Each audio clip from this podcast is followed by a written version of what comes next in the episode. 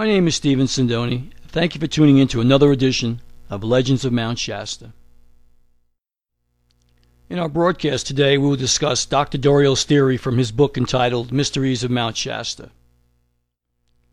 With excerpts from Emilie A. Frank's book entitled Mount Shasta's California Mystic Mountain from a chapter entitled Atlanteans in Mount Shasta. The shining peak rises in solitary splendor, 14,162 feet, into Northern California's blue sky. Incredibly, still another booklet came to light in which the author, Dr. M. Doreal, contradicts the legends that the mountain is inhabited by Lemurians. He states in a publication entitled Mysteries of Mount Shasta, which was published by the Brotherhood of the White Temple, Sedalia, Colorado, that the survivors of Atlantis inhabit the mountain. Dr. Doreal's theory goes along with the belief that Northern California is one of the most ancient lands in the world but he claims that before the sinking of Lemuria and Atlantis, there already existed an Atlantean colony in Northern California, and that when Atlantis and Lemuria finally submerged, the survivors of Atlantis fled to the mountains, forming a colony inside Mount Shasta, where they live today.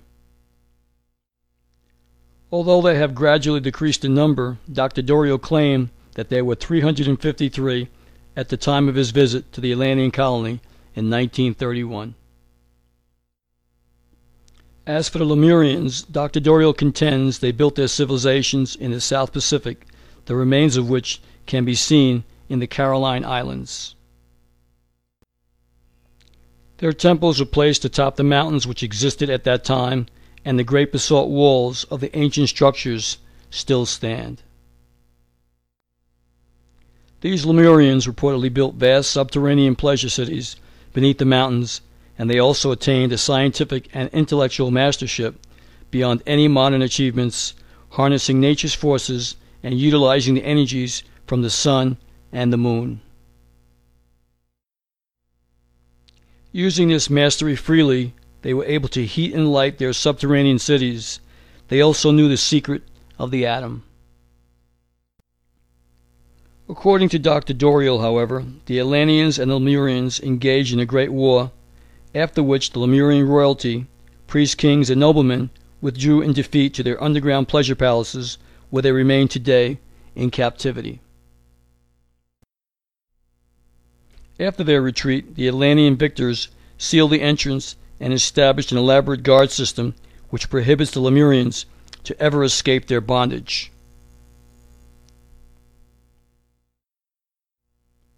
The Atlanteans, Dr. Doreal states, still reside in their colony beneath Mount Shasta and commute every three months by strange, cigar shaped airships to that area in the South Pacific in order to check the sealed entrance of the imprisoned Lemurians, which believers say accounts for the appearances of spaceships in the Mount Shasta area.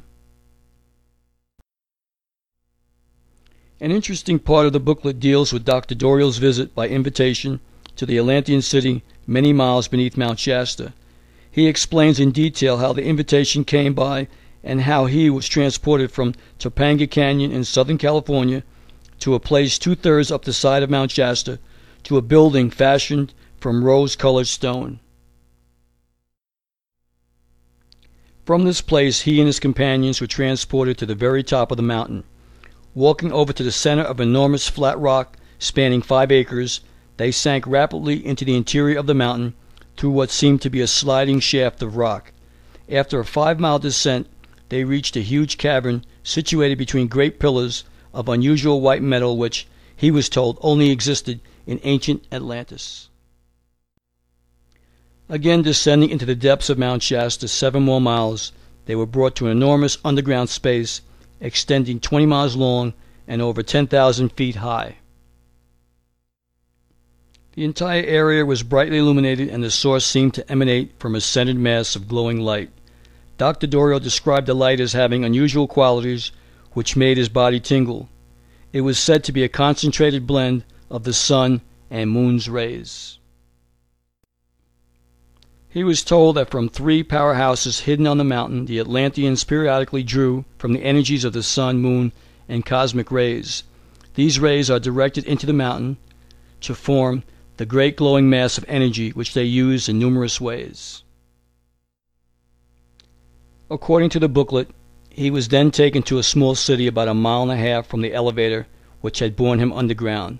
This city, he wrote, was incredibly beautiful, with breathtaking white houses built of marble and other stone, architecturally so splendid that the most magnificent temples of ancient Greece were rough caricatures by comparison. The entire subterranean area was landscaped with lovely parks, gardens, and trees. Fruit trees bore fruit unlike any grown today. Dr. Doreal said they had preserved the plants, vegetables, and even some of the animals which had flourished on Atlantis thousands of years ago. Furthermore, they controlled different energies which caused the plants to grow perfectly and periodically condensed moisture when it was needed. Eating, it was explained to Dr. Doreal, was indulged in strictly for pleasure. They actually had no need for food because the same energy which supplied the light also supplied them with, in every vital breath they drew, the energy for existence. After they had shown how they could make from common earth any stone or metal they needed, and after it had been explained that they live approximately 150 years and then pass of their own free will transition, and finally after exhibiting their amazing artistry in the design and weaving of clothing, the Atlanteans then escorted Dr. Doreal to the largest building, their temple.